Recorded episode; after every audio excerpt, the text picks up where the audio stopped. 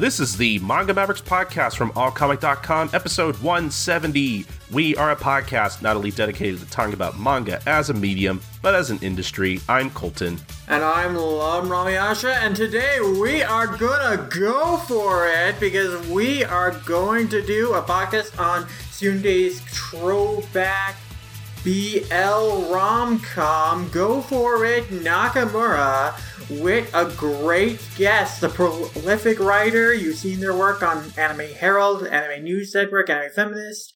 We have Anthony Gramuglia on the show to talk about Go For Nakamura and what makes it just such a special, really nice kind of queer rom-com in a the vein of classic anime rom-coms giving us like representation and like just a fluffy queer story that we don't often see, and we certainly didn't see in media that Nakamura emulates and calls back to. And it's such a lovely conversation on the series and what makes it so special and resonant for us as queer readers. And yeah, it's just so, so nice. And it was great to have Anthony on the show. Like, really awesome conversation.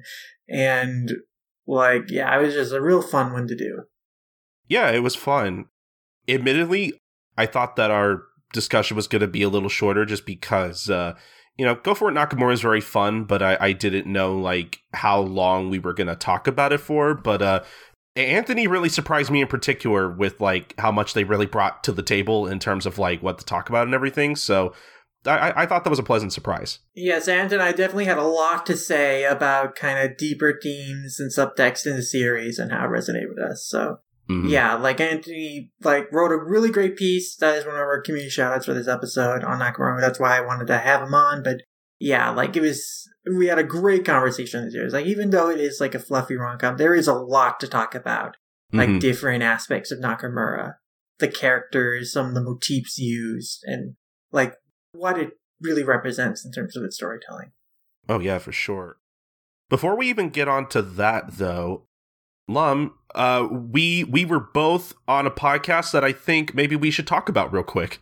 Yes, we were both invited onto FMA Analysts to talk about episode 52 of Full Metal Brotherhood. It was a really fun conversation on the episode, like what works about Brotherhood in terms of like what makes certain moments feel cool, but also what maybe doesn't work as well in, when you kind of peel back the writing and notice, well, do some of these ideas or themes coalesce or hold up? So it was a good conversation on different things, and we just had fun riffing on different things, sharing stories of like how we got into anime and early experience, trying to get other people in the anime, like doing presentations in class and stuff. So, you know, it was a fun conversation. If you listen to the like episode released in their public feed, like it was like cut down quite a bit. It's about a 20 minute episode edit. And then like uh, the full recording though we had with them was about like an hour ish long, so you can see more of the our like uncut thoughts on the episode and more of our conversation on their Patreon release of the episode. Yeah, it was um it was really fun. I'm really glad they invited us on. I think I specifically like picked episode 52 because of a certain moment in there that uh, I really wanted to talk about with Alphonse. And uh, you know what? I I didn't so I, I admittedly haven't listened to a lot of Full Metal Analysts, so I didn't know that like I didn't know they released like super cuts of their episodes and had the full cut on their Patreon or whatever. Mm. And so I was genuinely wondering, like, man, how are they going to edit around all of our long winded discussions? Because you know what? Admittedly, uh, as much as I love doing Manga Mavericks, I will admit, as someone who edits a lot of it, it is really hard to try to like condense this podcast sometimes, you know? So like I really have to like I really have to give it to them. I I think they did a good job picking out like at least uh, what I think were like some of the best moments in our discussion and like highlighting those personally. So yeah, it was very smooth. You wouldn't tell necessarily what all was cut out, but there's definitely a lot more that was said. So check out their Patreon for more of an uncut version. Mm-hmm. But uh, we'll definitely leave a link to that in the show notes for anybody who uh, who wants to listen.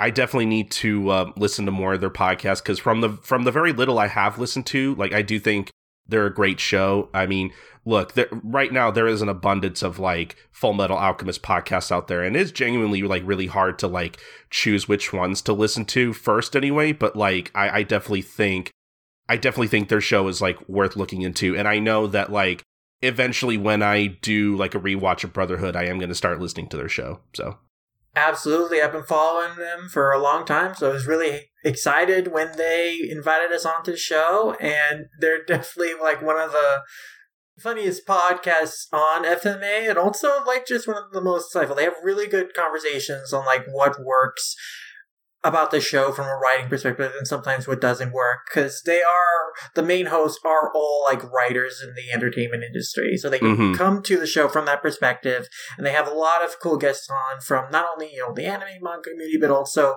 like in general the television world and they bring interesting perspectives onto the show so it's a really great podcast to get a fresh look at fma and look how it like is written as a television show and some of the ways that it translates well to that format from the manga in some ways it doesn't. So yeah i really highly recommend their show. Mentioned and shouted them out before and definitely go check them out. It's especially as they're nearing their end i think that yeah there's a lot to look forward to. And i'm excited to see them uh, tackle the original fma anime adaptation after they finish brotherhood. Ooh, that's cool. I now I guess I have a reason to watch the original. but yeah, please go check that out. It was a lot of fun. But uh, now I think it's time to get into our discussion on Go For It Nakamura. What what, what do you say, Lum? Yeah, I'm so excited. I've been like squirming around, wriggling like an octopus. So I just want to have us grab hold of our conversation with Anthony and go for Nakamura and get right to it. We gotta go for it. Go for it, Manga Mavericks.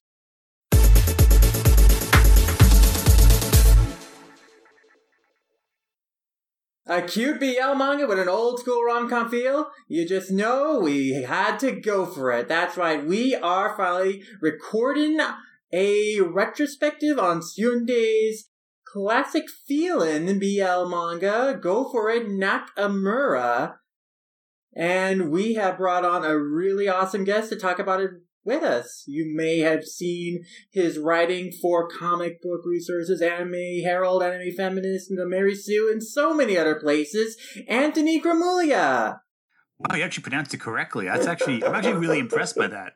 Honestly, a lot of people have trouble with this. They they they, they, they add like an extra G in my name. Luckily, I've heard it pronounced before, but That's a good yeah, point. yeah. Thanks. Oh my god, yeah. Honestly, it gets really bad. I've gotten people who pronounced it like Gramaglia. I've gotten telemarketers who asked for Mr. Gragaglia. I'm not sure where they got that from. Oh, it's gosh. odd. I, I I'm not sure how they mispronounced that so badly, but you know, there you go. But no, it's been. I'm I'm very thankful to be uh, on your show. I know it's been um I've been very difficult to book. You know, I'm I'm so busy after all. So many bookings for. Oh my no, I've just been in the worst person to schedule for because every weekend I'm like, yeah, that time I'm like, because I've been, I've been relocating, so I've been looking at different houses, and every time, like, hey, how about this weekend? I'm like, I got seven open houses to go to. Very sorry. no, thank you so much for taking time out of your busy schedule. I know it's been super busy for you, especially with house hunting and how difficult that's God, been. it's it's been Yeah. stressful. I've been posting on Twitter a few times where I've gone to a couple houses, and there was one house we went to. I you know it, it was it was nice, it was pleasant. There were a few holes here and there, but nothing you can't fix with some spackle and you know money. Um, but then we went up to this um the master bedroom, opened up the closet, and found a like a little almost like a. I, I, it was like a doll that was facing the corner of the wall. Oh I no. had, like- remember you telling the story. Um, Yeah, it was really weird. I posted the pictures on Twitter, but like the doll was like facing a corner, and my me, my fiance, and the realtor, we all took photos of it, and immediately our phones crashed after taking one photo. Uh oh. it's just so fun. Like my phone just started overheating in my hands, and just only one. We, we I tried snapping a few photos, only one saved, and we're like, yeah, we're leaving. We're gone. Mm. No, oh my yeah, gosh. uh-uh. What a creepy experience. Like you really are in a real life horror. Like you're in like one of those uh, Amity conjuring horror movies. creepy Yeah, dolls and all. I was thinking of yeah, I was thinking of uh, the Annabelle doll from The Conjuring. Yeah. it looked kind of like that, except the real Annabelle doll is actually just like a like a little Raggedy Ann thing. If you ever go to the actual uh, exhibit where they show it. But wait a second, we're not. This isn't a horror podcast. Why are we talking about creepy dolls? Oh, I feel like I'm listening to the haunted doll watch segment on uh, my brother, my brother, and me right now. Oh my goodness! Yes. no, no, this isn't a horror podcast. That would have been more appropriate if we were talking about Syundei's other work, Total Eclipse of the Eternal Heart. But no, we're talking about like their much sweeter, much really cute and fluffy rom-com series, Nakamura. And yeah, like this is a series that's been out for a while now. In English, it came out from Seven Seas in 2018, July, and it was originally published since uh, 2014 Wow. and ended in 2016. It's a one volume work, but it also has a sequel, more Go For It Nakamura, or Go For It More Nakamura rather, is how I think they would localize it, but that has not been localized yet, although I hope it will be, because I do want to see the further adventures of Nakamura and Hirose. Yeah, I have not read this sequel either. So what we're going so any any information I have is purely on the first volume. I don't know anything about the second volume. I haven't read it. Uh, though I want to. Yeah, all I know about the sequel is that like I guess it started and then it went on hiatus for a while and then it like came Yeah. back recently, I think. Yeah. Okay, that makes So, sense. Yeah. Yeah, I don't even think it's uh, been compiled into a graphic novel yet. They're still just publishing chapters, so it may take a while. But when it is compiled in a volume, I'm sure it'll be snatched up because this was a very resonant, very popular series when it got published in English, and even to this day still has a lot of fandom life in it because uh, there's the whole Go for Nakamura cover meme that has been going around since the spring of this year. So this series, even though it's a one volume work, it really uh, struck a chord with a lot of people and still does to this day in terms of just reflecting parts of the queer experience and also kind of just being like a nice queer rom com that's less fluffy as a lot of other classic uh, manga rom coms from back in the day. Like it has that very much throwback feel.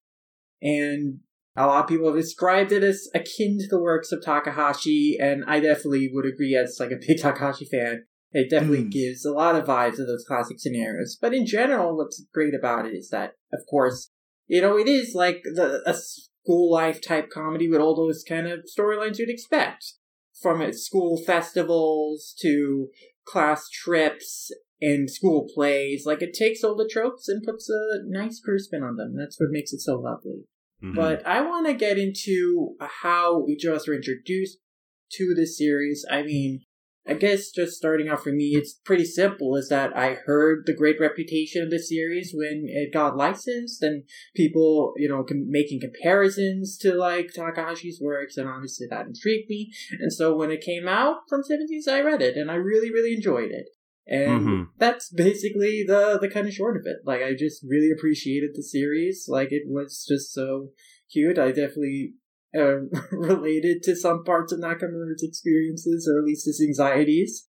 And I Mhm. just found it like a nice, comforting little read. And I certainly appreciated a lot of the uh, pieces that came out about the series after it came out, including one by you, Anthony, for Anime Feminist. And so I now want to turn it to you.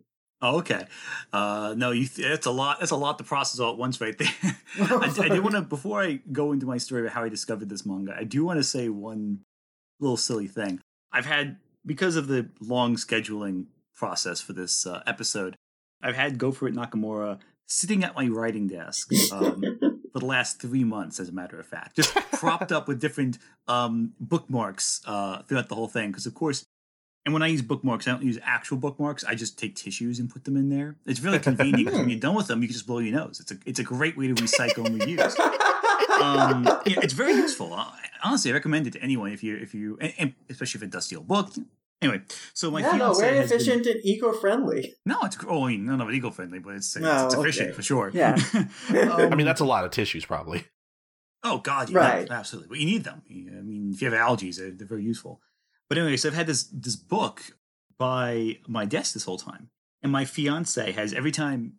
Uh, you know, they've been by my desk. They have an opinion on it, and they're always like, uh, "Oh yeah, so it's the book with the bisexual disaster." I'm like, well, not bi, he's gay, but you get you get the idea. He might be bi. might. There's an inkling. I Like think he, he's. I think he says he's gay. yeah, but then he wonders if he could be bi when he sees uh, Hirose's sister. Yeah, yeah. That's He always wonders it. Yeah. Yeah, that doesn't favorite- continue from there, but like it might be like, oh, I'm attracted to specifically Hirose, and so I find attracted to his sister because she looks like him, or he Hmm. might so also just have a selective interest in some girls. But I, I do uh, love that one part, panel. he, yeah, he I. I love that panel. Yeah. Yeah. I've, sent it, I've sent it to people like all the time as like a joke whenever they show send like fan art of like someone in my, my direction. Um, you know, certain characters especially. But no, I was gonna say, um, I mean, we want to go into the whole Kinsey scale thing, which we probably will at some point, um, since you really can't talk about queer readings of fiction without mentioning the Kinsey scale at least once. Um, everyone is on that spectrum somewhere. There's very few all straight, all gay people, you know. But that's more bringing a psychosexual perspective into it, which is a little more heady than I want to at this moment. we'll get into that later. Mhm. Um. Anyway, what was I even, what was I even talking about? That's right. How I discovered Yeah. this series. Um. So I found it on Twitter actually, or Tumblr. I, I forget which one I was using when I found it, but some artists I was following were, were posting pages of the Seven Seas um, uh, translation of it. I think it's translated by. Let me get the translator's name here so I can give them credit. I have the book right next to me. Um, yeah, translated by Amber Tamosaitis. Okay. Yes. All credit to Amber because this is a really funny translation. Mm. And yeah, now I'm seeing Tamosaitis. Yeah, yeah. Because because translation's a very difficult art. I'll get into that Mhm. at the time. Anyway, so I found the like artists I was following online, especially um kind of uh I think actually a lot of um a lot of Western comic artists actually, which is interesting, were posting about it. So I was seeing something that was making the jump from the Eastern fandom to the Western fandom very quickly. And I really was like, oh, I gotta gotta check this out. This looks really adorable. And again, like you said before, it really does resemble um, Rumiko Takahashi's um, style.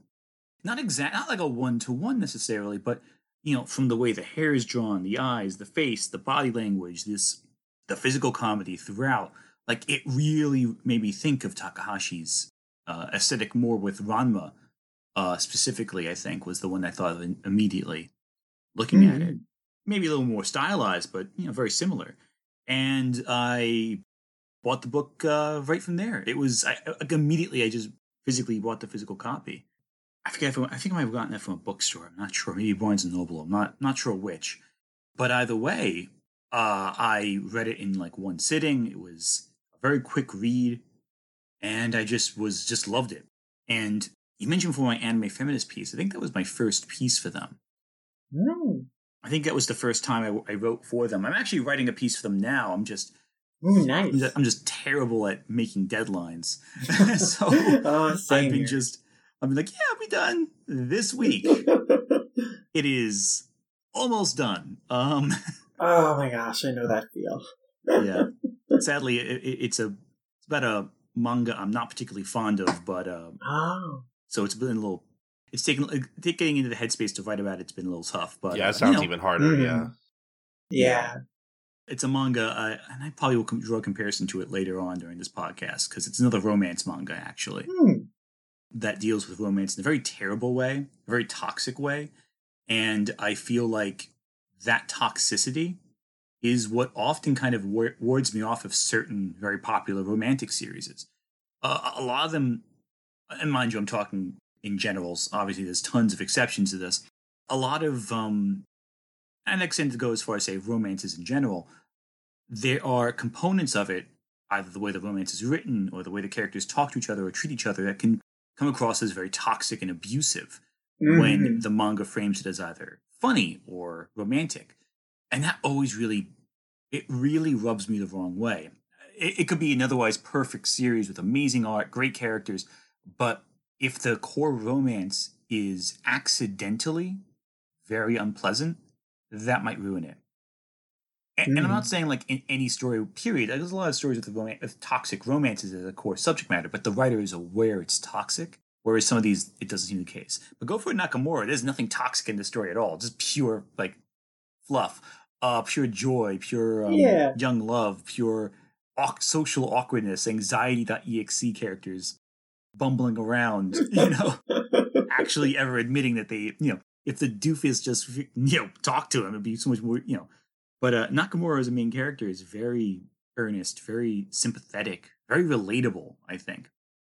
And while Hirose, what I like about that Hirose in general is he's a character who starts off kind of as like this adorable, clueless dude, essentially. Mm-hmm. And as the story goes on, you begin to see the depths of his character. You see his perspectives, you see his anxieties, his fears. And part of what I like about this manga so much, it's Nakamura kind of learning who his crush is. Yeah. And it doesn't affect that he has a crush on it. In fact, it makes the relationship feel more strong, I think. It, yeah, it deepens his love for Hirose. Like, if initially he just has, like, kind of a general attraction to him just because of, like, he, he just finds, I guess, a physical attraction, just something about him attracts him to Hirose, but he doesn't really start to learn more about him until, you know, the story goes on and he gets to see more sides of him, learns his dislikes and dislikes, and gets more of a sense of his personality, and that he also, you know, even though he's like a popular kid, even though like he's oh is pretty nice, like there's there's kind of a, a fault to that, in that he's also a kid who can't really say no, even when he's made or asked to do something he doesn't like, or uh, the people around him are talking about things he doesn't really want to be parried to. And so I think that's a good arc as uh, Nakamura kind of learning more about Hirose in that way. And then also towards the end of the story, like giving him a moment where he's like, hey, you know, you also should be outspoken of what you want to do and what you don't want to do. And I think that's a, it's a great arc that also mirrors Nakamura's own journey of like being more comfortable, being more outgoing himself and putting himself out there to befriend her or say be comfortable talking with him and not being as afraid or worried about sharing his likes and dislikes, like particularly for things that other people might find strange, like his love of octopuses. I love that, by the way. Yeah. One of my favorite panels is just near the beginning where he's he's imagining Hirose with the octopus and it just goes into like Yeah. pure hentai. And I'm just like, this is Oh yeah. This is so cheesy and it's ridiculous, but it's also really funny. That's the more saucy illustration in the book. And also, I think it's interesting. Uh, there was a great piece by friend of the show, Trevor Richardson of Clearing the Guillotine, Mhm. about like the octopus in Go For Nakamura as a motif and metaphor for Nakamura's queerness and his queer identity experiences. Because much like how he likes uh, Hirose, he finds all these good quality in octopuses that really endears them to him but that also is tied to like his queerness, tied to his fantasies and desires. And those merge in this one panel in this more erotic fantasy, and I think Mhm. that's super interesting. I agree. Yeah. overall, Nakamura as a series is not super sexually charged.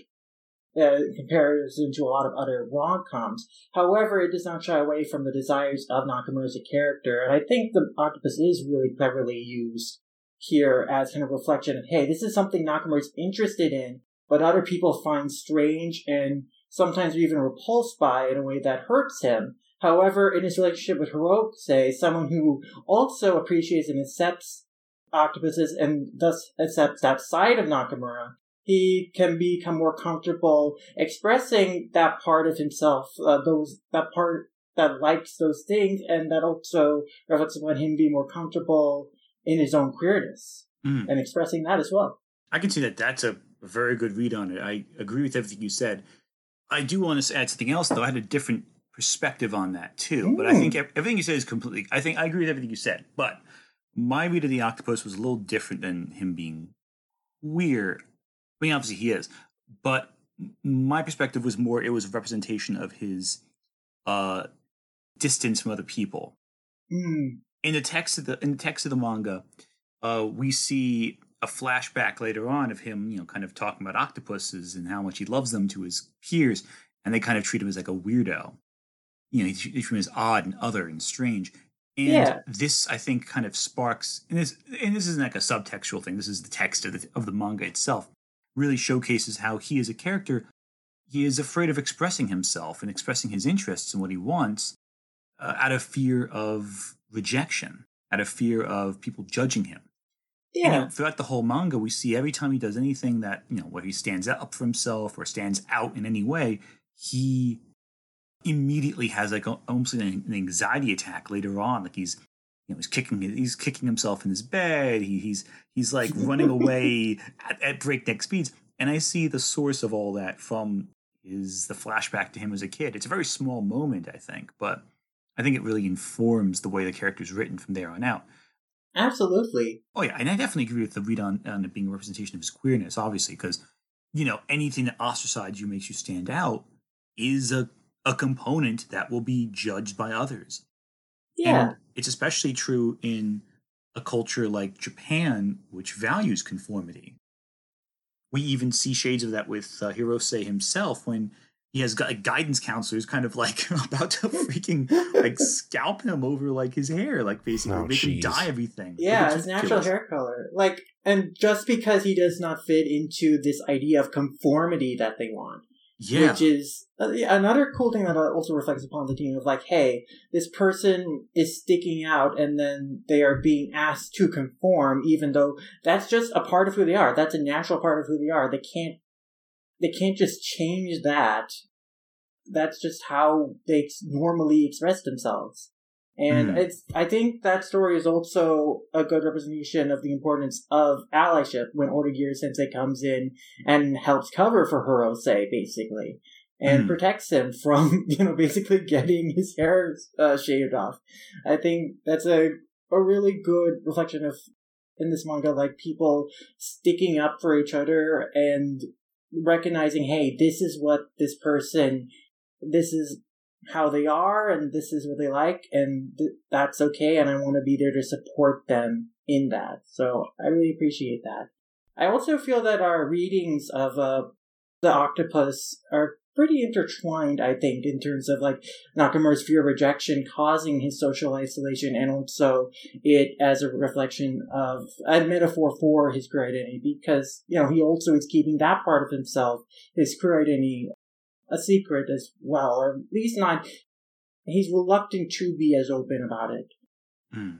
much like in the same way he has a little bit of an a- fear or irritation of the fact that people don't appreciate his love for octopi, and I also, I think that's very well timed in for another flashback scene we see when uh, he has brought his uh, BL book to school, the bento, the anthropomorphic bento BL manga, and uh, he ends up like dropping it in front of Rose, and then Rose shows it in front of class, and Nakamura can't is like afraid to like own up to the fact that he's interested that that's his book that he reads that BL manga because of a fear of rejection of ostracization. He flashes back to a moment in his childhood where he was ridiculed for losing his underwear.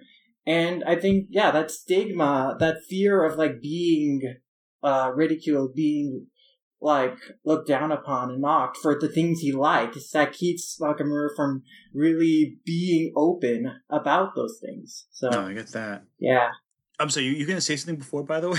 we kind of yeah, Colton, go we ahead. got really we got really into that discussion. What were you gonna say? No, I was I was just gonna make a dumb joke and be like, man, where is my Go For It Otagiri Sensei spinoff? That's kind of what I, love want. Otagiri Sensei. Uh, like he's, that's called he's such a good Onizuka, teacher. I think. I mean, no, exactly. You know, exactly. was- Otagiri is exactly. I mean, former delinquent turned ally to students who also run a brush of the status quo. Yeah, he's totally channels Onizuka vibes. I really No, you know like what? I I was like, as soon as I had that thought, that came into mind too. But I also thought, man, it would be great to have like. I mean, I guess we do, but it would it would be great to have like a great teacher Onizuka series that didn't like that didn't start off with the teacher wanting to get into teaching because he wants to creep on girls. You know, that's No, yeah, that's still like my least favorite thing about you know about an otherwise pretty good Yeah. manga. I would say, you know. yeah, that's the problem with any older manga, and and this is a point I want to make as well later on when we get into the more heady stuff with the manga. A Yeah. lot of when you get into the 80s and 90s stuff, there's always going to be for every amazing story, there- there's going to be stuff that hasn't aged as well. No, for sure. There's sure. always a caveat, especially when it comes to sexual assault or sexual desires of characters portrayed for comedy in a way that is less than uh, appropriate. It's very problematic. Uh, Absolutely. it's actually very funny. One of the things I'm reading, I mentioned before, I'm writing an article uh, right now f- that will get done eventually. Editors for the anime feminist, I promise. It'll get Why, why are you podcasting with us where you can get your writing done?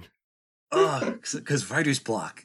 no, but um, but um, no. So one of the things I've been reading up on that was a lot of uh, older Rumiko Takahashi stuff. Specifically, Mm. the, it's not about Rumiko Takahashi, but it's a point of reference in it.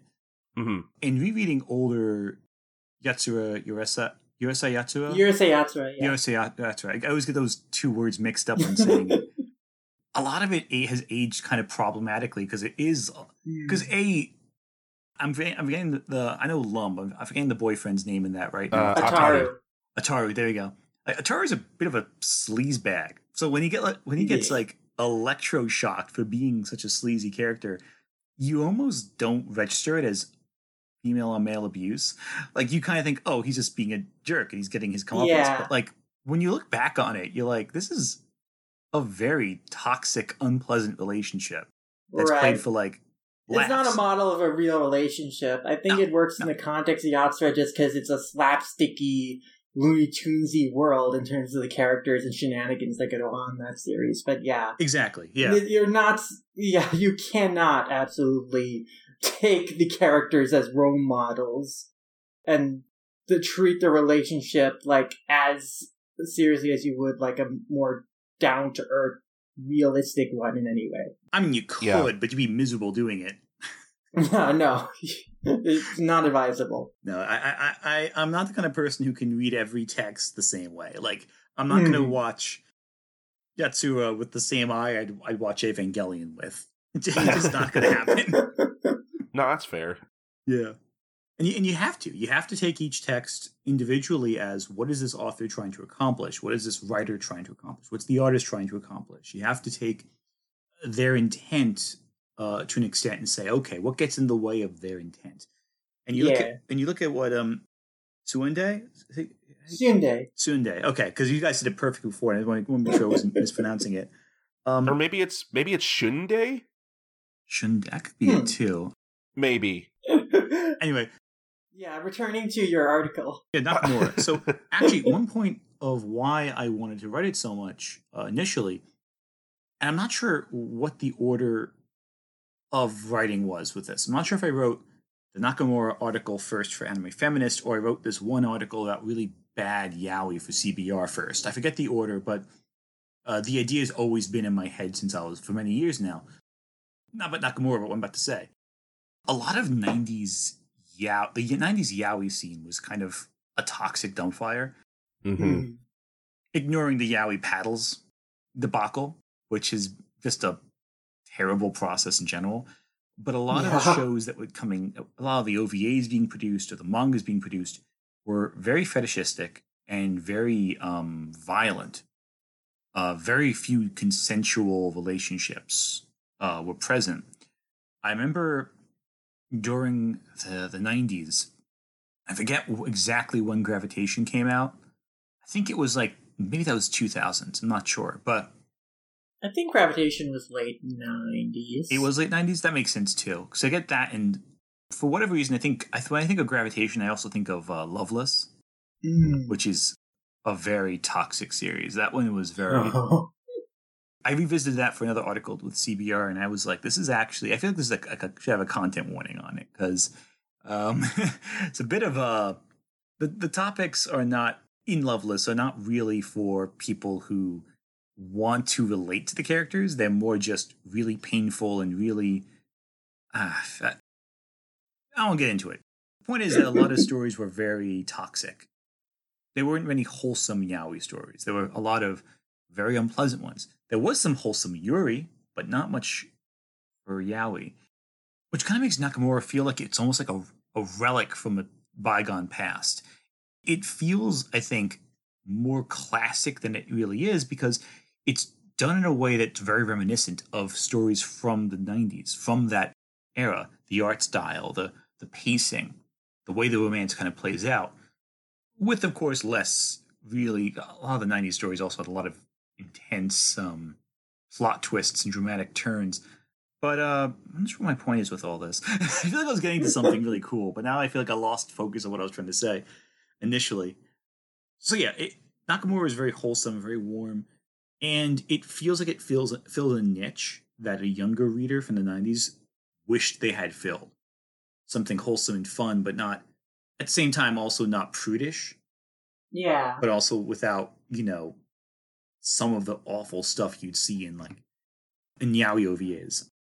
Yeah, like a rom com that has is about a queer protagonist exploring a queer romance that doesn't stigmatize uh, queerness in any way or portray it as this either forbidden thing, this taboo thing, or amps up or leans into the sexuality and the desire for physical relationships as much. This is definitely a feelings first manga, a manga about Nakamura wanting to become emotionally closer with Hirose first and foremost, and just working towards being friends with him before anything else. And that is a rare thing to see in a, a lot of, especially these older BL stories as you're describing, which do lean more into kind of the tabooness, quote unquote, of queerness, and also as we mentioned before, a lot of these stories do play up uh, physical relationships, sexual relations with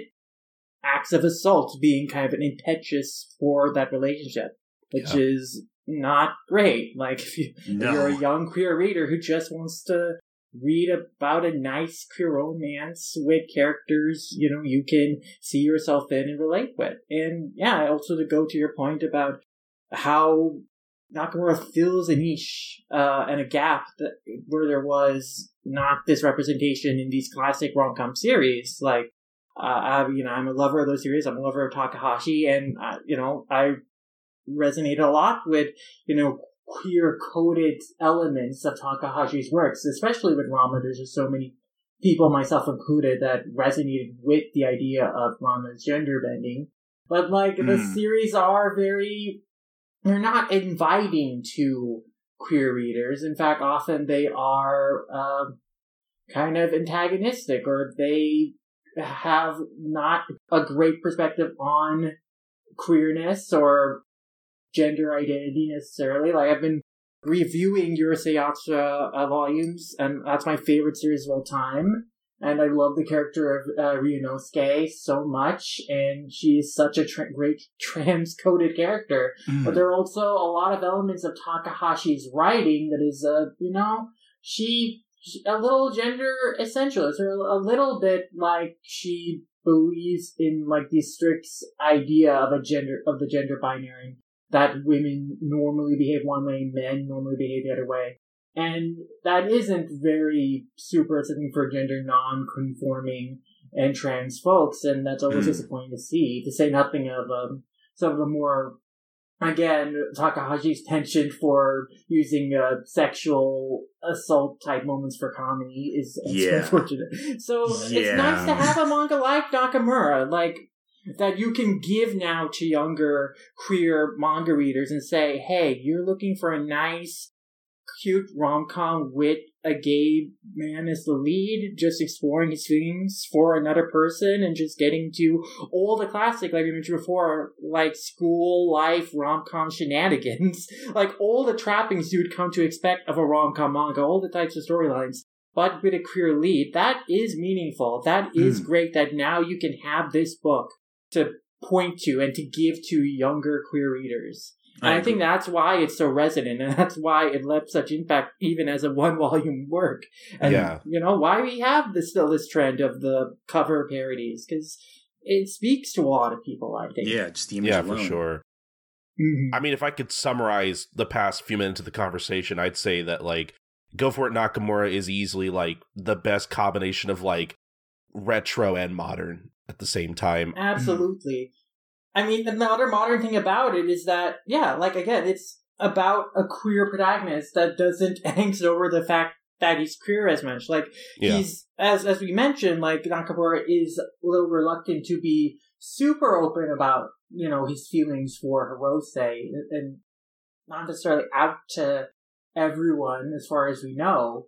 However, like this is never a manga that says, "Oh, the lo- feelings I have for Rose are forbidden. They're wrong because we're both boys" or anything like that. Mm. No, Nakamura is confident in his identity as a gay teenager, and he's just trying to figure out the best way to kind of get a feel for, you know, Hirose's feelings and like trying and become closer to him. And I I really appreciate that aspect in general. There's never a moment where Nakamura ha- is like just fretting or afraid of the fact that he is queer. Like he's totally accepting and takes ownership of that. No, I get that too.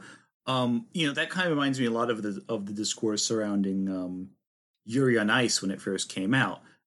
The world Mm. itself is a fantasy, i in the sense that there is no homophobia, there's no bigotry. I, I guarantee it. If you had a na- if you if you had on national television two ice skaters kiss each other, who are both male, in on the world stage, and one of them's Russian, a country well known for really bad systematic homophobia mm-hmm. you know, I mean, generally Japan has some problems too, but Russia, it's it's a lot worse. You know, if you had that, there would be a lot of backlash. But in that world, Yeah. there's nothing. It's, they don't mention it because it's a it's a fantasy. It's meant to be elevated reality where people could be happy. And I like how they avoid any direct homophobia in Go for It Nakamura for that reason. Also, you don't need. Not every story dealing with that topic should be focused on the systematic bigotry of it Yeah. there should be Right. some just wholesome good and I say wholesome not as in non-sexual but as in non um as in it's not society trying to um break the characters down or remold them into their ideal uh, No, which is I- I- yeah. to- yeah i, I, I Yeah. wanted to find the right word for it I would put it in I was gonna say I think we need more stories that where this kind of thing is just kind of normal. yeah Where like like it doesn't have to be like a big uh it doesn't have to be like a big ordeal in order to like just be yourself, you know. Not every story has to Yeah, I focus on that kind of thing. especially since you know the reality of being queer is you are confronted with queer homophobia queerphobia transphobia on a daily basis Mhm. you are aware of it in the world and the violence against queer communities in the world to have a source of escapism into a world in which those things are not a factor not something to be afraid of that is so valuable and again especially uh, for younger queer readers, I think that is a very validating thing to have. Mhm. To like imagine a world in which your feelings, uh, in which your identity, you're not like under threat because of that, and you can be free to explore those like comfortably. Mm, I agree. Uh, I, I do have two points I want to bring up, though, both of which I was thinking while you were talking. I'll, I'll bring up the first one first because it's more relevant to Nakamura. The second one's a little more generalized. Um, you know, in, in the manga at one point, there is one scene or one chapter where uh, Nakamura brings like a yaoi manga as like a dating guide to school Mhm. with them, and then that kind of spurs on a whole thing with the fan artist, the, the artist character who just starts drawing like him and Hirose together. And I feel like that's a good examination, I think, of exploring identity through art.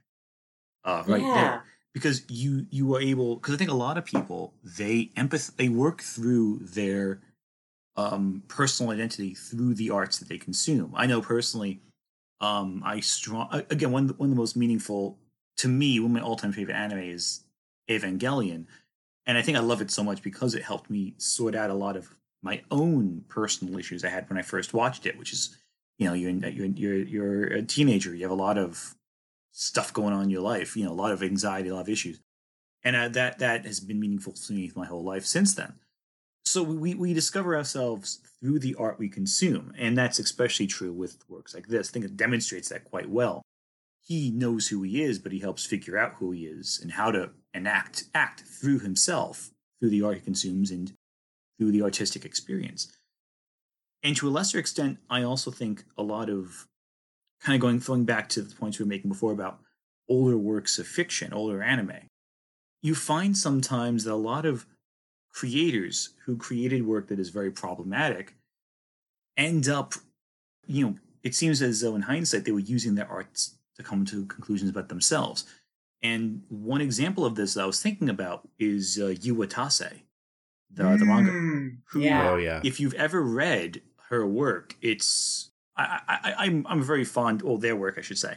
I'm very fond of their work, but you know, a lot of it has some very problematic elements that have not aged all that well. Yep. And knowing Oh, what we know about Yu Watase now, well, I think I should just I should I shouldn't bury the lead here. Yu Yu Watase, I think in 2016, 2015 came out as non-binary. Uh, Yeah. I think the word is X-gender. exgender. Exgender, yeah. But uh, Yeah. you know, they're, they're they're not they're not cis, is what it comes down to. Um, but if you read um, Fushigi Yugi, which is their first manga that was like got mainstream success, there's the character of Nuriko, who is a gay crossdresser, and you can't help but and they have this whole big explanation as to justifying why she's gay, oh he's gay, but also maybe he's not because he also ends up having a thing for the main character who is a, a girl, and it's this weird kind of I almost want to say weird is in the character's weird. Nuriko's a great character, and I really really like that lots of them of that manga, even if something hasn't aged well. But you can see the author working through identity through that character, Absolutely. which becomes more apparent later on. I feel. Oh, absolutely. Like, not just in Fushigi Yugi, like in Ceres, Mm. especially. That entire series is like Watase working through their thoughts on gender identity, on relationship dynamics between men and women, and like what that they take from that. And it's so fascinating just reading that series and just reading these conversations of people interrogating those dynamics and then just her them and their authors comments in the margins like also describing their thoughts and then how they're working through those thoughts in the story. Like it's just so fascinating to see in their work they're working out their own feelings about gender identity. And Exactly. i think in writing the their stories over the years that probably helped them kind of figure out their own feelings on their own. So I, to your point like i think both in consuming and experiencing fiction and both in creating it, these things are something that can help you get a better sense of your own identity and feel more confident in what you're feeling and in who you are. And I think that's a great thing about Nakamura again, is like, yeah, Mm. like he reads this kind of fantastical, like anthropomorphic bento BL manga Which, by uh, the to get way, us to learn I about real read. romance. I no, would yeah, it's such yeah. a great romance. Oh, it's such yeah, a in great five seconds I do that. Started right away. It's like fighting Oh. foodons except gayer. I love it. Oh, but Oh, yeah, no. like I think Nakamura's uh, approach that oh, I want to learn more about love, so I'm going to read, check out like stories, manga about you know queer romance, about two men in love, gay romance. Like I, I think that is how a lot of especially younger queer folks look to when they're starting to explore identity. They look to queer media. They look to see representation of themselves to kind of work through their own feelings. Hmm. I think uh, for the longest time, uh, you know, especially the genres of, well, I think with Yuri especially because Yuri has been a lot predominantly for like queer women, for other queer women in a sense, but I think also with the relationship between queer male folk and BL, like a lot of them will gravitate towards that or have gravitated towards that to see and inter- like works through their own gender feels and Mm. and their sexuality, and also just in general other queer media featuring like queer men characters or even just queer coded characters.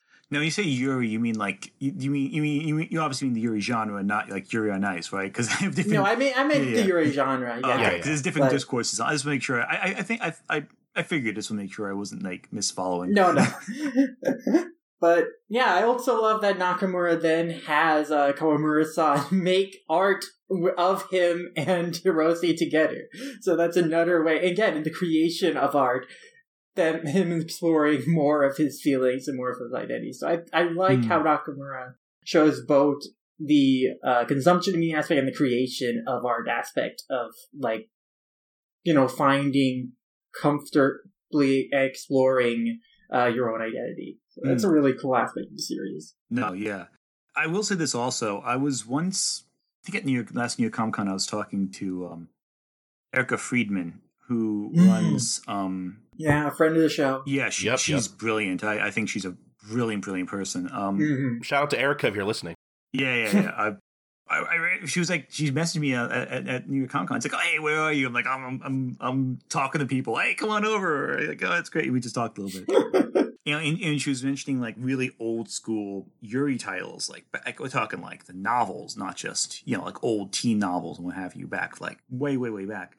And you know, you see this this sense even back in the 1920s and 10s in Japan. You see these people kind of working with these ideas and you wonder how much you don't want to project you know i mean you never want to project your perspectives on the reading process like i'll say this about Yu Watase because it's clear what Yu Watase has gone through we can talk all about you know Syundei because i think they're pretty open about like why they wrote nakamura mm-hmm. but with these older writers it's hard to really tell what they were thinking when they made their works um, because there's just not enough information on the writers of these older teen novels and um, it's just interesting. I just find the I just find the conversation surrounding why artists make the art they do and how readers relate to the art that they read so fascinating. I would like to add, though, it's a good thing that with um, Nakamura he was reading fetish bento box BL uh, as opposed to something like Fish in the Trap, which was mm. when I was. This is the manga I was thinking of before, and I was thinking of like bad '90s yaoi. Um, if have you ever do you know anything about Fish in the Trap? No, I have not. Uh, Same here. Yeah, experienced it. Okay, so Fish in the Trap was a a BL anime I discovered back when I was like working with an article on CBR on queer male representation in anime, and uh, I went down the rabbit hole with this one. It's a one episode OVA. It's a prequel to the three volume manga, and hmm. um, it's all on YouTube. You can find it right now after the show. I guarantee it. You'll find it. It is um, horrible. it's um, basically teachers um, and their students, and uh, very much non. Um, no one is saying yes. Um, and, and, you get what I'm going at with this. It, it's just a very unpleasant time. And um, that was the that was what was available in the 90s that was it really in terms of pure series centered around this topic that was the only thing you're going to get i mean that and banana fish but like mm. i mean i think banana fish is great but like it, it's not a series you go to for like if you have like a need for romance yeah. it's like a hard crime very disturbing. I mean, the relationship between Ash and Eiji is very sweet, but unfortunately, you know, it ends in bittersweet tragedy. And there's a lot of content warnings for, you know, sexual assault and child trafficking in that series. But Banana Fish is that kind of story. It yeah. is sweet, but that sweetness highlights the intensity of the point of the story. Right. It works because they were writing a story centered on very difficult topics, you know. So so you go in knowing that. You, you don't go in expecting Yuri on Ice. Unless, mm-hmm. you know, you go unless you're doing the whole killing stalking thing where you were like, oh wow, Yuri on Ice was so good. I hope I can find something else that's also as good. And then you find like, oh wow, this is a really horrible horror horror story, and you went in with the wrong expectations. mm-hmm. Yeah, Banana Fish isn't just like that just to be like that, you know. No, there's a point. There's a point to yeah. it. There's a yeah. method to the madness. Methinks there's a method to his madness. Sorry, I, I've been on a Shakespeare kick recently too, on, on top of everything else. Um, but no, like I think what we're all getting at is that art is so valuable and powerful, especially when dealing with marginalization in this sense, because you know life is full of marginalization and it's not a pleasant experience. People have to deal with being judged for their um, beliefs, their opinions, their you know everything so stories like this, they're very wish fulfillment, are uncommon when dealing with specific marginalized identities because, especially in manga, they're very, again, there's a, there's a high degree of conformity in a lot of stories. You have to conform to fit into society in a lot of narratives. Mm. And if you're outside that track, then you're deemed as other or you're penalized in narrative as a result. And stories that really are about generally breaking through conformity tend to resonate very well, especially with queer readers, because, you know, that's a key thing in the identity. This particular story has those elements, but makes the subtext text, which yeah. is something I really like about it thematically. Like, yeah, it is a silly rom com goofy high school story. Yeah, obviously it is that. But there is depth to that decision to make it that kind of story. There's a lot going on there. There's a reason why I have a lot of respect for stories that are of quality, but also, you know, simple because they're not vapid. It's simplicity is not vapidity, if you know what I mean. It's it's there's a depth to it. There's a lot of meaningful, silly fun can be very meaningful. Yeah, I, is Yeah. what I'm, what I'm getting at. Yeah, I think that's, I think that's how I can sum up my whole point in like a few words. It it is silly, it is fun, but it's also highly meaningful, and I think that's one of the reasons why this I come back to this series uh, when others might fall to the wayside. There is this sincerity to the to the affection, and I feel a lot of people are drawn to that sincerity, especially the cover. It, it's like how do you encapsulate an entire mood in like one solid image? You do that. you have like Yeah, You have it's such a good cover. Oh, it's great. You have anxiety there's a reason why it's mean. by. Oh God, yeah, of Yeah. course. I haven't seen enough of these memes, honestly, but enough that I've seen. Oh, I've seen amazing. so many. Like, it's a lovely trend. But yeah, it's just a great encapsulation of his, like, anxiety and the fact that Hirose is just so ever present on his mind. Just seeing him, like, blushing, walking, was just surrounded by thoughts of Hirose and a few spatterings of octopuses too, which is both his likes together that are always on his mind. Like it's such a great cover Mm-hmm. It's in amazing. I representing that. I do really love it. I agree. It is so perfect. Um, but yeah, no. you know, that's no, a you really got to the heart of what I think makes the series so resonant, truly, and why it speaks to people. Yes, it is like a fluffy rom com that is free of a lot of real conflict, you would say, but there is so much value in that because even in that, it does focus on themes that are so resonant to the queer experience in this desire for being accepted for your interest for the things that make you who you are. And there are elements of the story like nakamura's uh, love and appreciation of octopuses and uh, specific chapters like the chapter in which you know the school counselors or whatever are cracking down on people for their looks and that's explicitly a chapter of like the quote unquote establishment trying to crack down on people who are like outcasts who are not fitting into this mold of conformity, even if people are just expressing themselves naturally, they are Mm. forcing change upon them. And so this series does have a lot of thoughtfulness to it in its messages. And I think it comes to a wonderful conclusion in Nakamura, like throughout the course of the volume, being more comfortable in expressing his likes and being open about them to the person he likes, Hirose. Like he in turn at the end of the story is able to advise him and tell him and make him feel comfortable that hey, it's okay to say no to these to doing this thing you don't want to do. You should also embrace the things that you like that make you you and you, what you really want to do. And I think that's such a sweet way to end the story with him being able to help Rose in that way and also you know, them reconfirming their friendship that they've built and we've seen develop throughout the course of this volume. I agree. So, yeah. Yeah, can I can I just say I I really like the ending to this book. Uh, I thought it ended very well, and uh, I I like what you said there. Like that that entire moment where like you know Nakamura is like you know a- asking to be his friend or whatever, and then you kind of you kind of have the build up to the answer by like having somebody you know take a picture of them or whatever, and then you just end it off with. Oh, I thought we were already friends. Like that's just Yeah, so. it's so that's just sweet. so like it's so sweet Yeah. and like reaffirming and it's just it's such a nice way to end and i mean I, I couldn't help but think like you know if somebody more shallow were to read this they'd be like oh man nakamura just got friend zoned oh man what a w- terrible place to be or whatever. But no it's actually like really genuinely sweet that like you know if, like you know I, I feel like anybody reading this you know they shouldn't expect like oh they're just gonna be in a relationship by the end of this because relationships just work that fast and there's no progression at all. But like i kind of like that like they're not like just dating right away that like you know they have to reaffirm that like oh yeah we're friends and like we care about each other. And like that's yeah.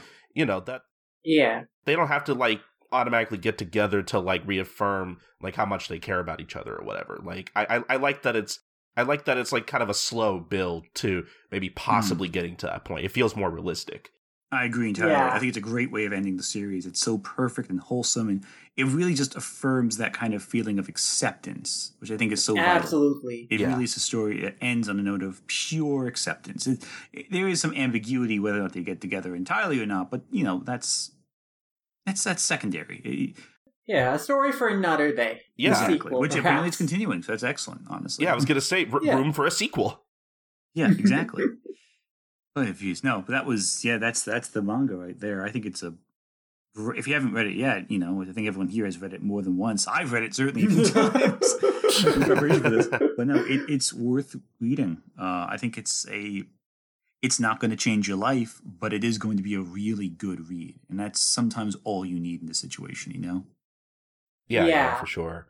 Again, there are just few like BL rom coms as sweet as Nakamura is, and like again, that has this kind of old school rom com feel in a way that feels just kind of inviting and is Mm. like a fantasy in which like these characters are just able to explore their feelings comfortably. And I think there's so much value in that.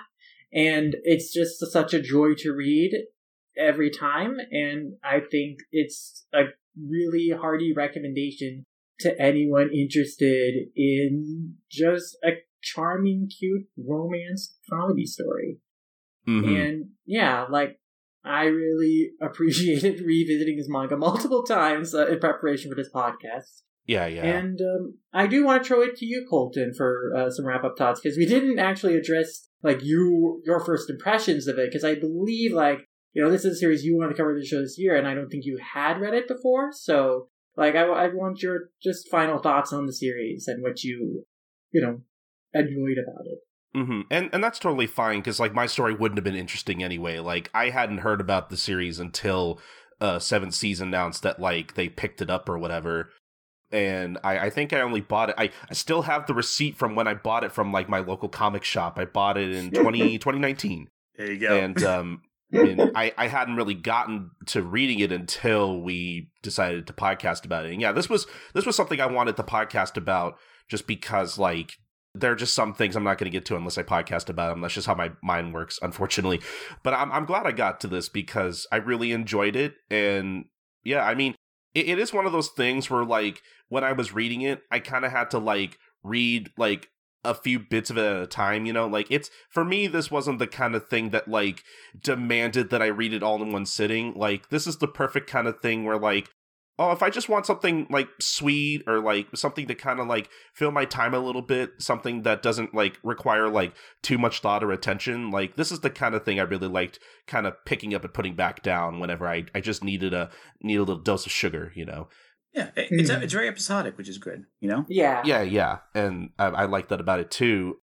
But yeah, no, I mean, final thoughts. Like, I obviously I recommend it. It's such a great like a one and done kind of thing. Again, the, the sequel coming up, I'm sure that'll be fun. But like, if you wanted to just like put it down here, I think that'd be fine too. Mm. Like, I think it ends at a very great place. And like, if for some reason you had no interest in the sequel, you could be you could just kind of imagine you know, uh, know, uh, like a world where like, oh, like w- I wonder what the relationship could be like after this or whatever. Like, yeah. kind of That's what use your imagination from for. there. Yeah, Mhm. exactly. Yeah. You can imagine the journey of the characters from here on out. Yeah, and I, I guess the last thing I wanted to mention is we we kept talking about like kept comparing Go For It Nakamura to like other BL and yaoi, and uh, you know something I've talked about on the podcast before. You know, especially whenever the topic of BL and yaoi comes up, is you know part of the reason I, you know, I myself uh never really gave that those kinds of stories a chance was because of the fact that like a lot of the stuff that I had been like exposed to, or like a lot of the stuff that like maybe my friends were reading at the time, you know, was all these kinds of like stories that do kind of hinge on like stuff that I find really uncomfortable, like, you know, sexual assaulty kind of stuff, like really like exploitative kind of stuff, where like just overall really like toxic stuff that I'm I'm personally just not into personally speaking and Mhm. and so, you know, like I I legitimately didn't know that there could be like stories like this, like nice, sweet, simple stories about people just kind of like getting to know each other and spending time together and like reaffirming their existences with each other, like just like really sweet, wholesome stuff. Like I I genuinely never really thought like that BL or Yaoi could be like this. And that again, if you listened to our Futekiya episode where we talked about, you know, a bunch of different titles on that service, like I think that episode really showed me like, oh, there's actually more to this uh, genre or style of storytelling or whatever. Like there's actually something for me. And I can really appreciate that about the diversity of uh, like these kinds of stories in particular. Yeah. Yeah, no, I, I get that. And and the fact of the matter is that, you know, the reason why you didn't know those stories could exist is because, you know, on one hand, some people were working through their own problems still at the time, and B, because people just weren't, I don't know, there's a weird fetish market with it. They they fetishize toxicity.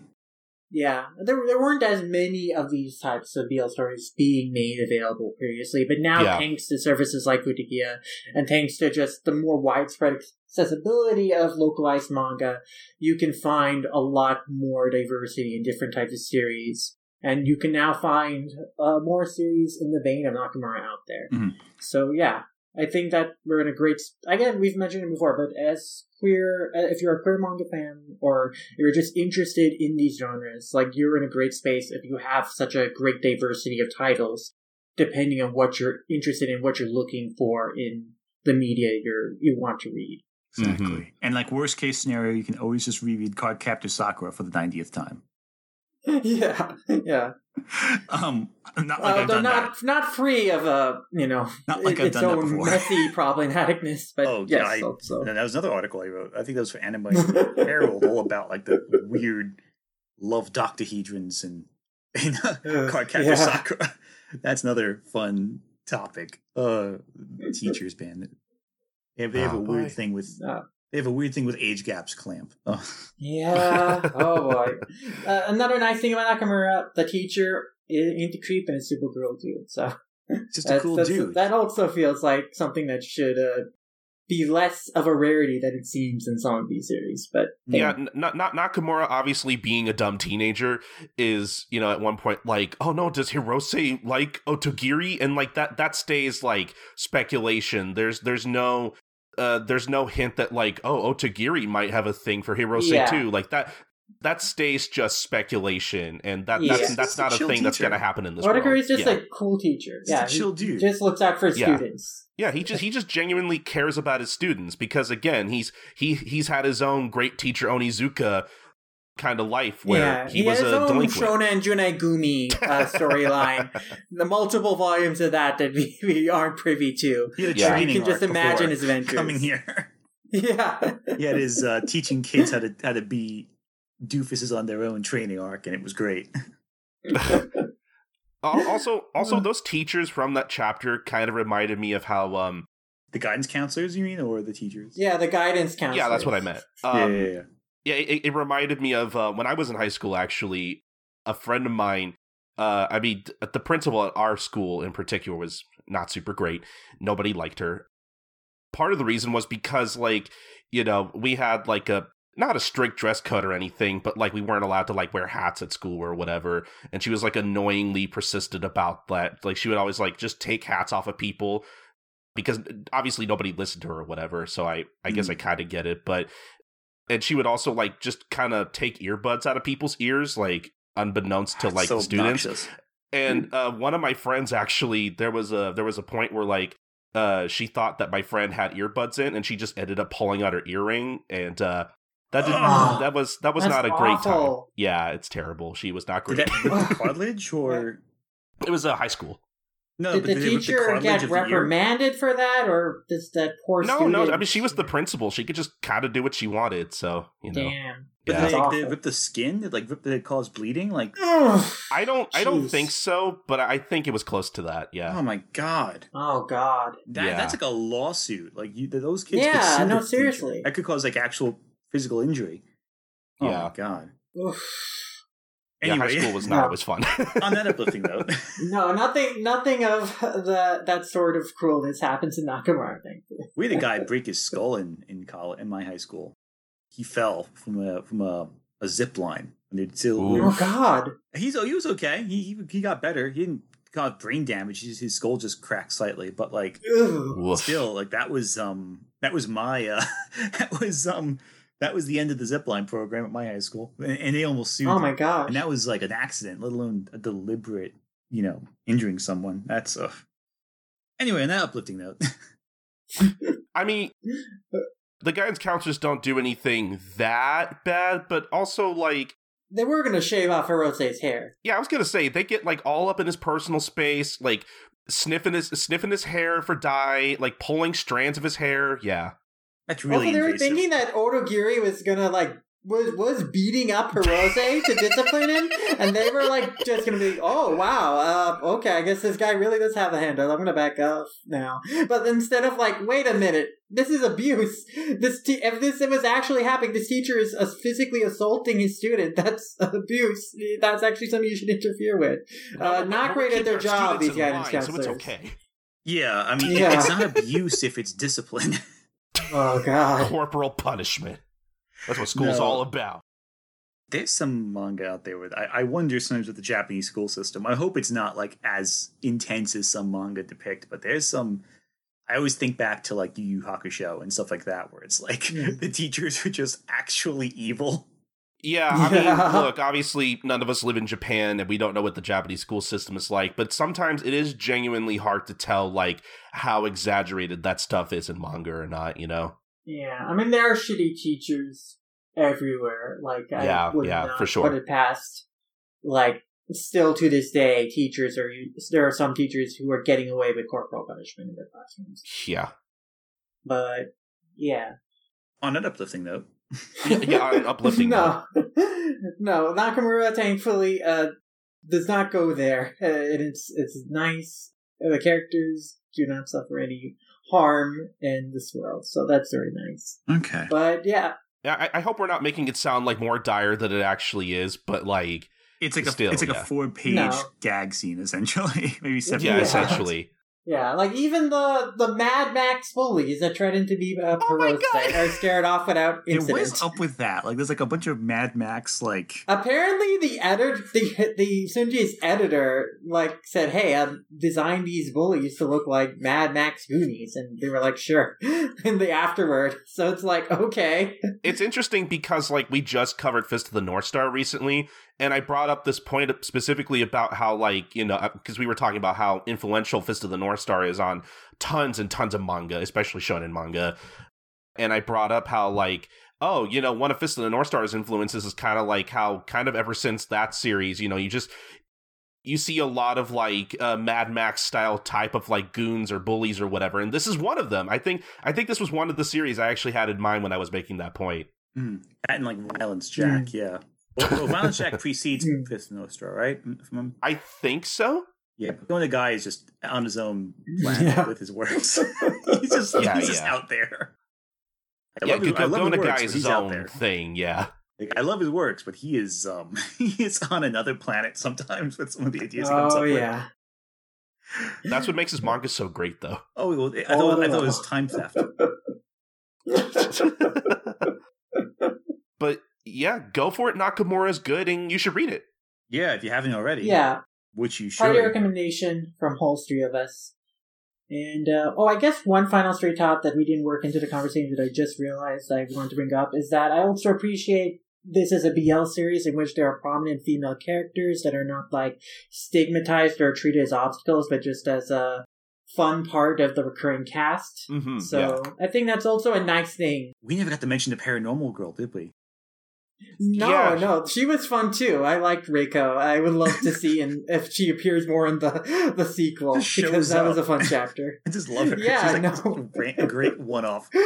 It's like if Haruhi Suzumiya ran the paranormal club trying to like get people to join.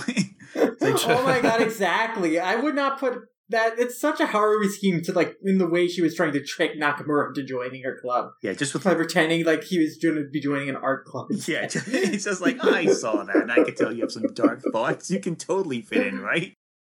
Like, yeah. how long would that No, scheme they're- work until you walk into the classroom and realize, oh, yeah, there are no Uh, easels in this room. No, that's another thing that makes this feel like more like a modern series because there are like prominent, fun female characters with great personalities that like are not seen as obstacles to the romance or anything. which I think is a good trend in modern BL and Yuris when you have the characters of opposite sex like prominent in them, but they're and so like it's clear like this is a world in which characters opposite exist, but it's not like they they're seen as obstacles to like the main romance or like in the main characters' lives, but they're just cool supporting characters. And I appreciate it about this series. I, I liked Kawamura and I liked Reiko. They were funny characters. now, with that being said, actually, I mean, and I'm, and maybe it's not the case, but um, with that being said, I I am kind of wondering if she'll like have a role in uh, Kawamura specifically, if she'll have like a role in the sequel in terms of that because she still kind of has feelings for Nakamura, yeah. and I'm kind of wondering what Syundei's going to do about that in particular, how that's going to incorporate in the sequel, if at all. Yeah, we'll see. Uh, I'm, I'm curious if that does go somewhere, but I get the fan translations. I think the friendship that they form in this volume is pretty sweet. Like when Nakamura says that, "Oh, I'm your biggest fan because I love your drawing of Hirose, and then he commissions more art for her. Exactly, I love it. And then later, later, like he steps in to help her when she gets sick in the school play because like he feels like he owes her for like uh, her art. So yeah, mm. I, I, think that's a nice friendship that he forms. Mm-hmm. So, yeah, but yeah, I think that does it with like our general thoughts on Nakamura. Like again, hearty recommendation, Russ. But we do have a few comments uh, to go over from some folks on Twitter that we'll wrap up the show with. Uh-huh. First is one I got as a DM uh, from again mentioning a good friend of the show, Trevor Richardson from Korean the Guillotine, uh, just about like the octopus motif as used in Nakamura. We discussed it earlier in this podcast, and I think we touched upon on like what it represents is, is both like Nakamura's alienation, distance from people, and as a reflection of his queer identity. So, is I mean, is there anything else like uh, we would want to add to that, or no? I've already said my comments on that one. Uh, I think it's a great. I think it's a great perspective. Absolutely. I will say, I uh, I definitely didn't read into that at all. I mean, not not not not that I'm saying that like you guys are silly for that or anything. I just I'm just glad you guys were able to shed some light on that because, like, I honestly didn't like think about that at all. So I thought that was interesting. Mm. Yeah, and once again, I heartily recommend uh, Trevor's piece for AIPT Comics, uh, where they wrote in depth on the use of the octopus motif as a metaphorical queeness in Nakamura. And it's a really fantastic article. And yeah, definitely one of the community shoutouts and links you'll be able to find uh, in the show notes. And yeah, now we'll move on to some other Twitter comments questions. And look, there's this one comment we got here from Iowa's Joe Crawford, who comments very good one and done volume, which I think we would we all agree with here. And uh, the last question, though, we got is from our good friend Allison, who asks, "What started the memes with the series?" I am curious. The internet. And yeah, the internet but, started uh, it. I have no idea. yeah, I, I, mean, was gonna say, yeah, I don't, I don't really know like what the origin for the meme was or like where it started, but I don't know. It, it's it's a good one though. I, I can't yeah. say. Well, where it started, and of course, Tank know your meme for um, compiling I was just about to look that the up. The first yeah. user was uh, Naren, who was uh, did a parody, the first Nakamura parody cover that like really got widespread attention where they drew Genshin Impact characters Amber and Lumine on the cover, and mm. that got a lot of shares and likes. And then it was followed up the next day by user. of course, it was that. and of course, it was Genshin Impact. Of course, uh, the follow up would be a Persona Five fan art, also done same style by user Barley Juice. And then from there, that is when the trend of people like redrawing characters on the cover of in the form of the cover of Go for a Nakamura really took off and continues to this day. So it's, it's actually a relatively recent trend. It started in mid March, but you know, it's been really nice to see. I've seen like dozens of these parodies by yeah, now. Same. They're always so fun. Uh, one of these will definitely be uh, the cover, the cover art for this podcast. So yeah, like definitely, I definitely got to draw my own parody take on that. But yeah, so. Mm yeah, like this uh a very fun, fun little trend, and again, it's just cool to see that Nakamura continues to resonate with people, and people are finding like in the cover a way to express like their favorite ships and relationships in media. in the form of this cover, in form of a character just and their anxiety and just their interest in their love interest. Like I think it's a, it's it's really cool the way that the cover has resonated with so many people. The series has resonated with so many people. Mm. All right, that sounds that sounds about right. I think. yeah, yeah. And that about does it for questions and comments from listeners. So we want to thank you guys kindly. And we want to thank you, Anthony, for Aw, you're joining us for this podcast. It was a ton of fun. I was happy to be here. Uh, anytime you anytime you want me, I can. We'll have another three month delay before I can show up again. We'll, we'll, we'll let you know about five months in advance. Yes. that sounds good. yeah, no. No, no, no, no. oh, absolutely. We'd love to have you back anytime. no, Sam. I would love to be back. It'd be wonderful. But until we have you on again, let folks know where they can find you on the internet, on social media, and all the awesome places you write for. You can find me on Twitter at a g r a m u g l i a. Yeah, at, at Twitter. Igramulio. I, I mispronounced my own name there. Wow, it's been way too long of talking. That's happened. I've written for CBR, uh, The Mary Sue, uh, more recently, Anime Herald and Anime Feminist. Hopefully, by the time this comes out, I'll have a few more pieces on there. A, bunch of other places too, as well. Those are the primary ones where you can find my work. There's a whole list of places, of miscellaneous places. Uh, Gayly Dreadful, also I've had a couple things on. That's fun. It's a horror site, though, so not really. So that might not be a wheelhouse potentially, but still, um, all different places all over the place. Nice, nice. And we've definitely linked and shouted out your piece before. I really enjoy your writing and Oh, thank you. analysis. I appreciate it. And yeah, I'm looking forward to your future articles. And we'll definitely, uh, if a new article comes out before this podcast release, we'll definitely be linking it in the show notes. I'm actually as well. surprised they didn't actually talk about the anime I've been having trouble writing about this whole time. Actually, never once came up. wanna. I never once mentioned Love Hina, so Oh my gosh, love Hina! can't stand oh, that series. Okay, I'm excited for that. so much, but Oh, Oh, my man. gosh, About- I, I'm excited. I'm excited for your article on it. yeah. But once it's done, that's the thing. I'm sure my editor is very happy waiting, like however long it's taken for you to finish it. I'm sure we'll shout it out once it's out. Mm. Yeah, yeah. Absolutely. But thank you again, Andy. Looking forward to reading more of your work and having you on the show again in the future. Oh, please let me know when. Yeah, but until then, I think it's time for us to head into a wrap up of the show. And I want to head into the wrap up because I am interested in going to my local Chinatown aquarium to see some cute octopi. I mean, speaking of things that wrap things up, I'd love to get wrapped up in those tentacles, much in the same way Nakamura is imagining Rose wrapped up in them. That took a turn real fast there. no, let's get on to it. Uh, okay, maybe that's a visual you don't want to see. So, uh, throwing some ink blasting at you, covering your eyes. Let's skedaddle out of here. Just looking at. Go We for it, we Love get it right. Ramayasha.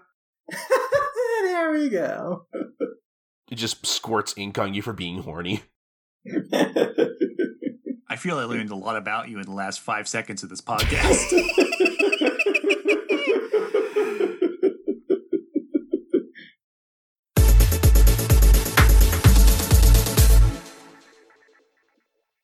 Thanks once again to Anthony for coming on the show and talking Nakamura with us. We had a great conversation about the series, and we would be so excited to have him back in the future, and hopefully we will. But in the meantime, definitely we want to once again encourage you to check out all of Anthony's great work because he's super prolific, writing for a bunch of great sites on a ton of great topics. And that leads us into our community shoutouts to highlight a few of Anthony's pieces in particular.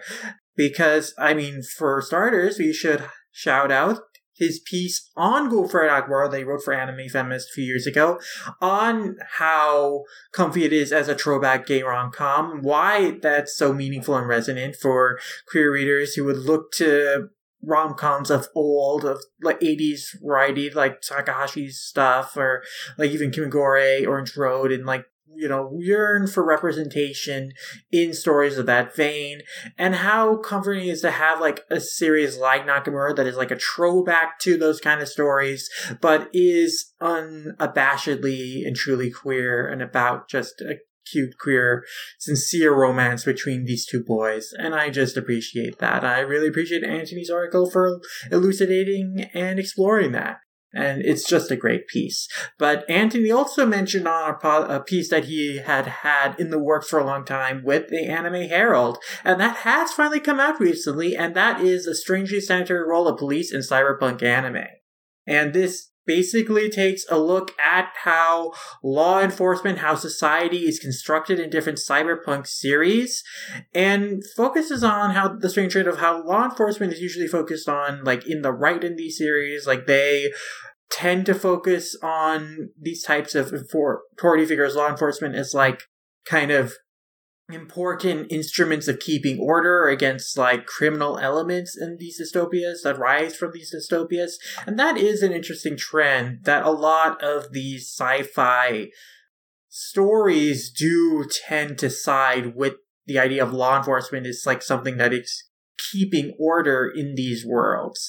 But I think Anthony also goes into interesting detail about how different types of stories in this vein kind of explore this idea and in different ways police are represented in these stories and kind of comparing that to the reality of the policing and police like as instruments of order in the today's world and how they are often you know obviously corrupted and not necessarily serving the best interests of the people. But in these and why in these stories necessarily police are seen as a force of good, and then or generally, but also some of the nuances even in that in certain stories, like in Ghost in a Shell, showing like that the organization is problematic. There are good actors, but there are also bad actors. So yeah, I think that Andy takes a great look at like how police are portrayed in these different cyberpunk anime, and yeah, just examining like the different ways they're portrayed as good guys and to what extent and kind of seeing like different nuances between these different stories. I thought it was a really fascinating article, really, really great piece. And as always, I continue to look forward to more of Anthony's articles. Like I know he has another piece for Herald in the works, so really looking forward to that and highly encourage y'all to check out his work. But for more conversation on Go For Nakamura, I want to recommend another piece I brought up during this article. Friend of the show, Trevor's article uh, for AIPT Comics on the symbolism of the octopus in Go For Nakamura, how it is a representation of Nakamura's queer identity and desires. And like, I think that uh, Trevor really explores the motif of the octopus well and how it relates to Nakamura's character and character arc in the story, and just in general, this idea of, you know, queer folks having perhaps interests that are seen as weird and people consider or uncomfortable with in just generality, but then, you know, the nice feeling of having other people like understand your interests and appreciate and accept you for them. So I really appreciated Trevor's uh, deep dive into the symbolism of octopuses in Nakamura, and it was a really great piece. And also, Trevor and Alex did a great creating the Guillotine episode on Nakamura and Syundei's other manga that's been released in English, Total Eclipse of the Eternal Heart. And of course, you know, gushing over Nakamura is like just such a you know, charming, sweet story, but also contrasting it with Total Eclipse and how that's such a darker story and it's, you know, and the kind of mixed uncomfortable feelings that it elicits because there are kind of cool elements or interesting elements to how like it is like this darker horror thriller story that is also queer, but also it deals with a lot messier, uncomfortable, and dare say problematic subject matter in the relationships and how twisted they are and it's not necessarily the feel good story Nakamura is, but it's still an interesting manga to talk about. It's interesting to contrast the two works from the same author together. They're just so totally different. So it's a great piece exploring Boda Syundei's works that have been released over here. And definitely, you know, having read both works, I'm also so interested in just having more of their works come out. And I know that the collected volume of the sequel of Nakamura is finally coming out in Japan, so hopefully we get that over here sometime soon as well. But my last shout out for this episode is the gayest episode ever episode on, of course, throwing back to, you know, very queer feeling, you know, 80s cartoons. There's no more queer an 80s cartoon than He-Man and Gayest Episode Ever did. A really fantastic episode exploring a great episode of He-Man. Uh, that had they had Henry Gilbert on from What a Cartoon and they looked at this great episode that is just so uh, unquestionably gay in terms of the villain. He was like this giant pink rabbit who has this phallic rocket ship he's filling with this life uh, preserving or goo that he's going to shoot out over the planet or whatever, huh. or he's planning to sell to people. It's very funny. It's a very weird show. And in the history segment, they do actually describe how Filmation as a studio was actually a very queer friendly studio. They were known as like the gay animation studio, and they had a lot of gay animators in talent. So it was a cool retrospective on them and like why there's so much queer vibes in He Man, and like they were aware of it, and that's just what makes the show so fun.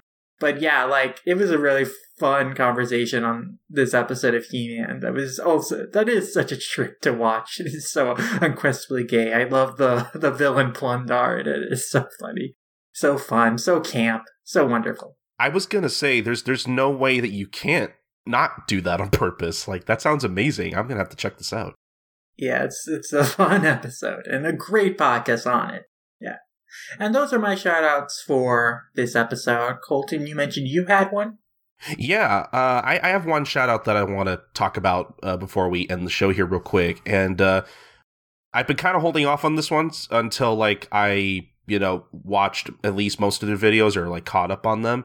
So I don't remember how I found this, but like I just happened upon a uh, a One Piece review from a booktuber. I guess that's what you would call it. Merphy Napier. I'm sorry if I mispronounce her name so terribly, but um she's a really interesting YouTuber because she doesn't normally like she doesn't normally like talk about anime or manga at all. Uh, in fact, I think One Piece is like the first manga she's ever read. She usually mostly like you know just talks about like literature and books in general and stuff. And uh, you know, I guess originally one of her commenters was really, really, really pushing her to get into One Piece, I guess. And mm. so she basically read the first 12 volumes and uh, just kind of like offhandedly kind of talked about it a little bit in like a video where she kind of like talked about a bunch of books she was kind of reading at the moment.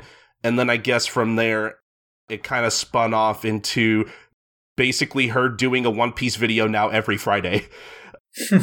currently at the time of this recording, actually just today before we started recording this, because at, at this point she is halfway through the series. She just finished the uh, the Paramount War arc. It is like right about to get into the time skip, but uh, you know she herself admits that like when she got into One Piece, she wasn't really like reading it as deeply as she is now. So now she's actually like rereading everything from the beginning up until like Skypiea or whatever because mm-hmm. basically it was around like Water 7 Enies Lobby where she like really really got into the series. And just today she uploaded her her re-review of the entire East Blue saga.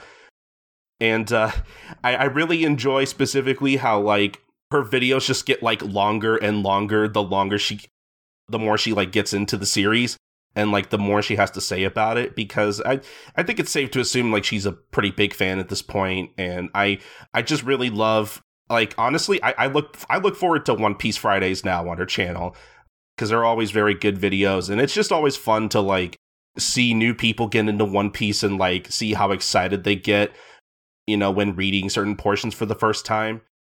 Mm. I really think her videos on Water 7 Enies Lobby and the Marineford War are probably like some of my favorite reviews because I think that those are when like she gets the most like emotional and into it again, I, I, just think her reviews are really interesting and fun to watch, and uh, I'm genuinely curious as to how she's going to feel about the time skip material.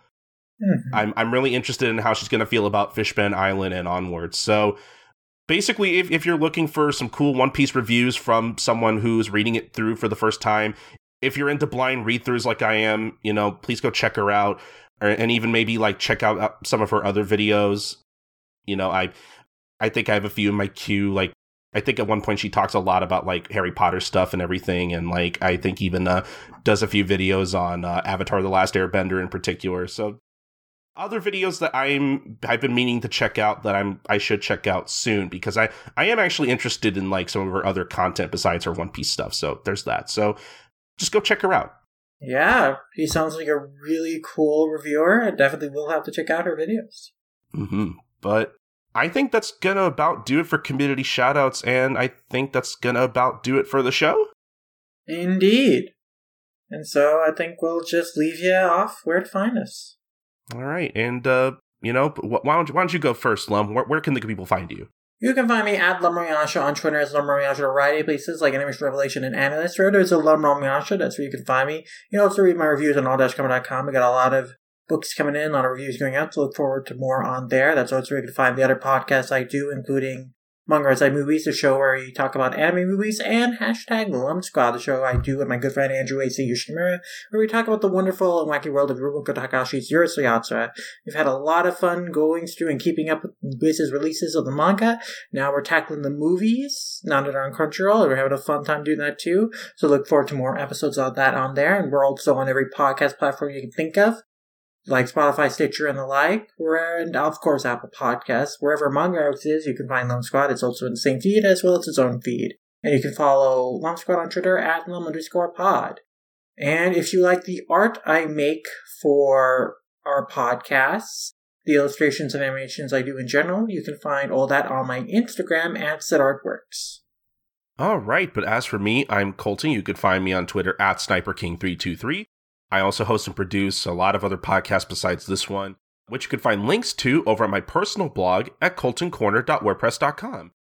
Over there is basically my personal blog where I have a page dedicated to whatever podcast I'm doing at the moment, projects that I've done in the past, and even even all my guest spots and stuff, including you know what we talked about at the top of the show with both uh, guest spots on uh, Full Metal Analyst. That's also uh, linked there as well as well as like a bunch of other stuff that I've been on in the past. So basically, if you're interested in any other podcasts I do, again, go visit coltoncorner.wordpress.com. That's where you could find basically all my other stuff.